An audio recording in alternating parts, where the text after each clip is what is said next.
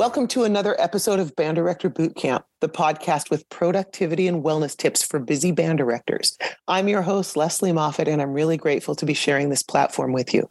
As busy band directors, we know you don't have lots of time to watch lengthy professional development webinars, so we share 20 minute tidbits with takeaways you can use to support you in this awesome profession and in a healthy way. And today I have somebody who's going to get pretty darn specific with us and give us some really healthy ways to take care of ourselves. And um, to she's got some tips, trips. tricks and tips up her sleeve. And this is Brenda Winkle, who has been a music teacher for 26 years. Now she's also an educator, a healer, and a guide. And she comes to us from the Portland area. Welcome to Band Director Boot Camp, Brenda. Thank you for having me, Lesley. I'm so excited to be with you today. Well, we have a lot in common. And we could talk about our topic all day. I'm going to keep us i'm going to keep us on track here but i'm super excited to talk about this today. Um, but before we dive into it let's just talk a little bit about what led you into becoming a music teacher. I was raised by two band directors. And so it was kind of a de facto profession. I never even questioned that I would do something different, except I did put a little plot twist on it at, at the end, and I became a choir director and the dark side. the dark side that's what they thought. Um, it took them a few years to get over that but i actually trained as an instrumental music major and prepared to go out and teach band and actually taught band for one year and then I was an assistant band director for one year in addition to the the 26 years as a choral music educator so, so, it, so you didn't need stress management then because you were a choir teacher. There's no stress in that. right? Exactly. That's what I've heard. That's what they yeah. tell me. Awesome. But if you did have stress, now you're gonna you would have a tool here. So so um you guys are going to want to stay tuned today because she's going to talk about a one minute secret that was a game changer for her and can be for mm-hmm. you too. Mm-hmm. And then mm-hmm. talk about some actual tools that you can use to help with stress management in the unlikely event that you're ever stressed while teaching or trying to ba- balance all the things we have to balance. So if you've got it all figured out, go ahead and press pause and go do something else. But um, if you ever stressed out or or need some ways, some some tools to help you through some uh, challenges, stay tuned and let's hear what Brenda's got to say. So Brenda, um, talk to us a little bit about what your life was like, what was going on, and why and how you came about discovering that you should you, you had some cool thing you could be doing? Well, I am currently a trauma informed breathwork facilitator. And so I got trained doing what I was doing in the classroom. And I came about it because I went through a very stressful divorce, was a single mom, teaching full time and had back to back classes. And then my sister gifted me with a class set to a yoga studio. And I noticed that in the yoga classes, when I was breathing, I felt better. And I didn't have a lot of tools in my toolkit to draw on, but I knew that if something made me feel better in yoga class, it would probably work in the classroom too.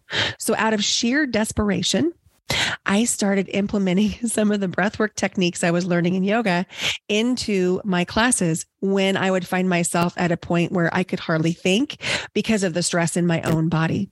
And what I recognized, again, almost by accident, was that when I was taking a moment to breathe, my students were co regulating with me and they were copying and modeling my breathing behavior. And I wasn't having to say anything. Not only did I feel better, I was calmer, but their behaviors completely improved. Their affect improved and they felt better. And it was like my job just became easier all because we breathed. Well, it's all physiological. Yes. Right. I mean, it's not like we're making this up. There's something that physiologically happens. Our hormones change when we slow our breath down, when we get that heart rate under control, the mm-hmm. cortisol levels reduce. Uh, we start, yeah, we can't even access learning when all of that is going on. You know, it's like a snow globe shaken up. And we we try all these fancy things. People go on. I was on tons of medication to help mm-hmm. me focus and do things. Mm-hmm. Um, and we have a very similar background here in that discovery of of that breath, which I didn't think I had time to sit down and be still. That was super super hard. Right. Um, uh huh. But but that breath, you're right. It makes you start to feel better mm-hmm. and feel calmer. Um, and I've I've done the breath with my students. I do a more formalized version of it, but again, out of desperation, right? I was I had to go off medications because of the side effects, and then it was the ADD meds, and it was like, how am I going to focus? And so I said to my students, I have to relax, or I have to refocus in between right. classes because I can't handle sixty of you at a time every hour on hour coming in with a new batch of instruments, and and so I said, can you do this with me? Because I can't just leave you alone. And they, we all began doing it. And I, just like you, Brenda, it was this unexpected, like, wait, what's happening?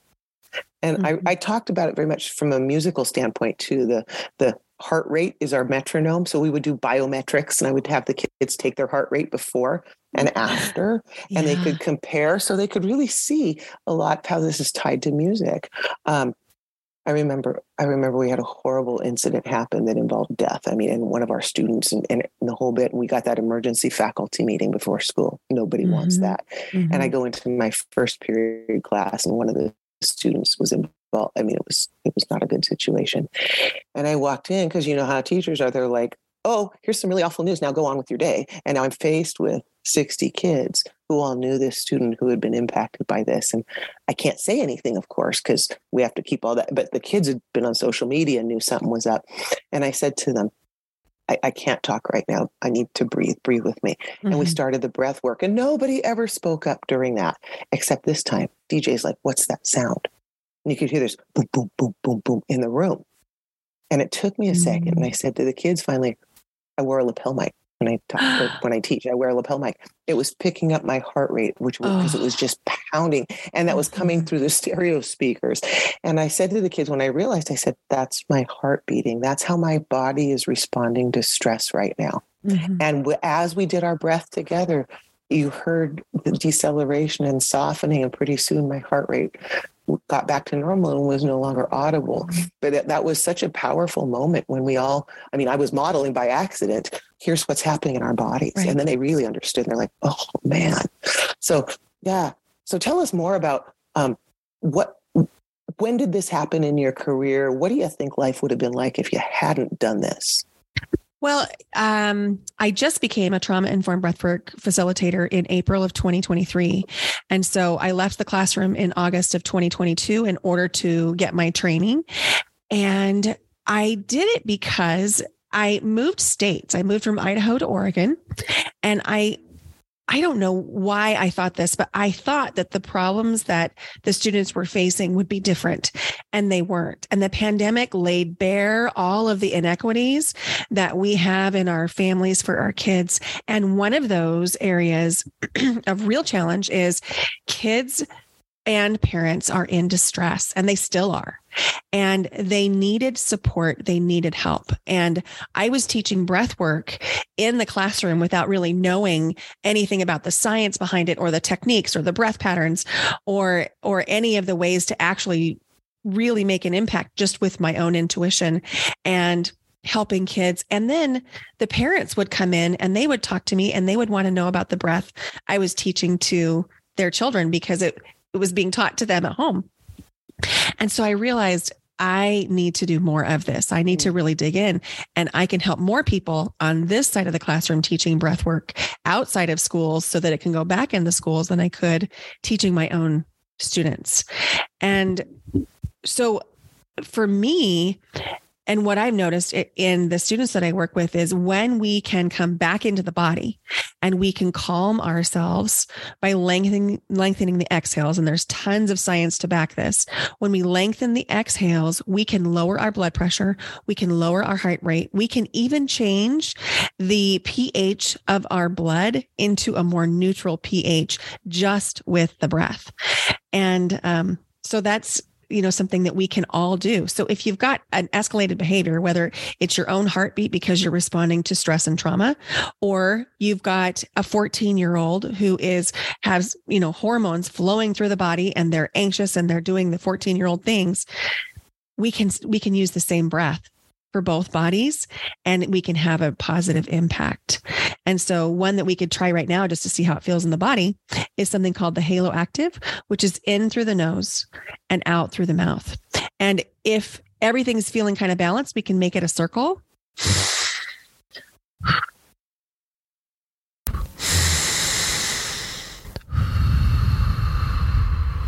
And if we're feeling highly anxious, we can put the emphasis on the exhale and make the exhale long.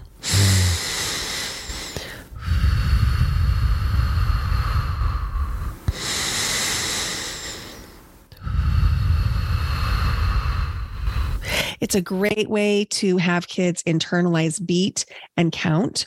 You can do an inhale of two, an exhale of four if you want to lengthen the exhales. Mm-hmm. And that internalized beat is something that kids, even as young as fourth grade, can do and do successfully and do really well. Yeah. Ooh, I love I love that. And yeah, using the same breath, but depending on like the longer exhale has it just a different little bit of touch. Mm-hmm. So before we come back the, to the final question, I just want to take a moment to um, mention to all you listeners how you can put some of these practices we've been talking about on our episodes into practice in your own life. Welcome, Band Director Bootcamp listeners. If you're feeling a bit burnt out and are ready for support and accountability partners in your wellness and productivity, we have an amazing opportunity for you. Join our 90 day virtual boot camp, a community initiative designed for busy band directors like you who love their job but seek a more sustainable approach.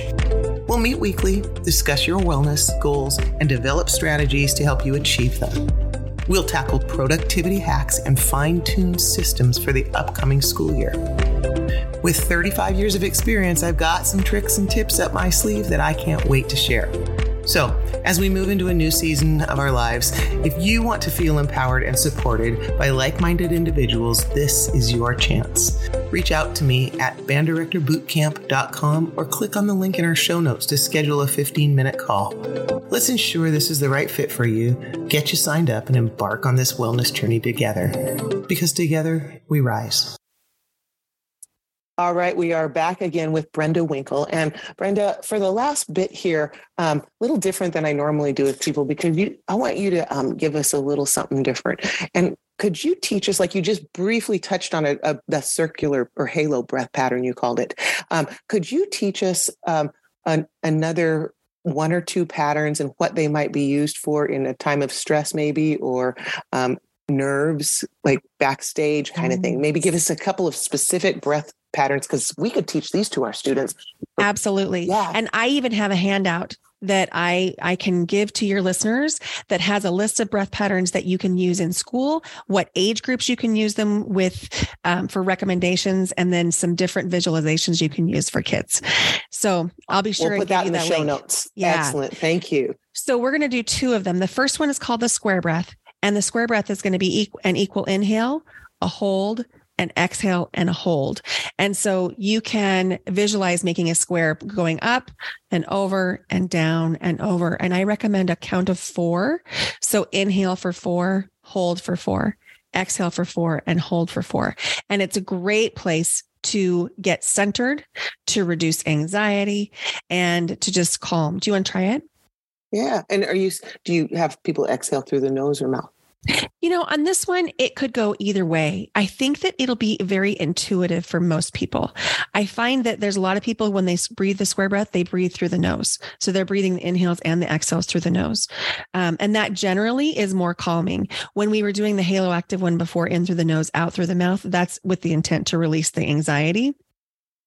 So with this one, with the intent to calm, just using the nose would be really good. All right. So listeners, if you're driving right now, this would don't yeah, don't right. Don't breathe, don't do breath work and drive. so let's just do three. Okay. So we'll start, we'll start with the count here and we'll inhale for four, three, two, one, hold for four, three, two, one, exhale four, three, two, one, hold four, three, two, two more. Inhale and hold. Exhale and hold. Last one. Inhale and hold. Exhale and hold. So that's a square breath. We did three rounds of it. And do you notice it in your body? Oh yeah, I do. I, love doing that with my students when I use one of those expanding ball Ooh, things to sh- to middle schoolers. You know, they need Mhm. the visual sometimes, and yeah. and the box breath works really well with that. But I love that one. Yeah, it's just like I love that one too. And so that one you can also do very quietly behind stage before the curtains open, you know, if you've got the performance mm-hmm. um, energy going. And then the next one um, that would be a really useful one, especially if you've got kids and they're they're escalated. Let's say there was a fight at the lunchroom and they're coming into your classroom and they're they're bringing that energy in with them. This is called a candle breath. And so you're just going to have them inhale quickly and then ex so it's all through the mouth inhale quickly through the mouth and then exhale long through the mouth as though they're blowing out a candle oh, oh. So like this.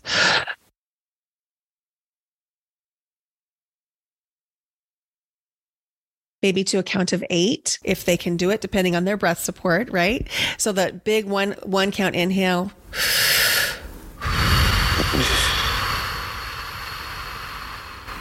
It's a great way to teach breath support and also to to have that calming effect of the long exhale.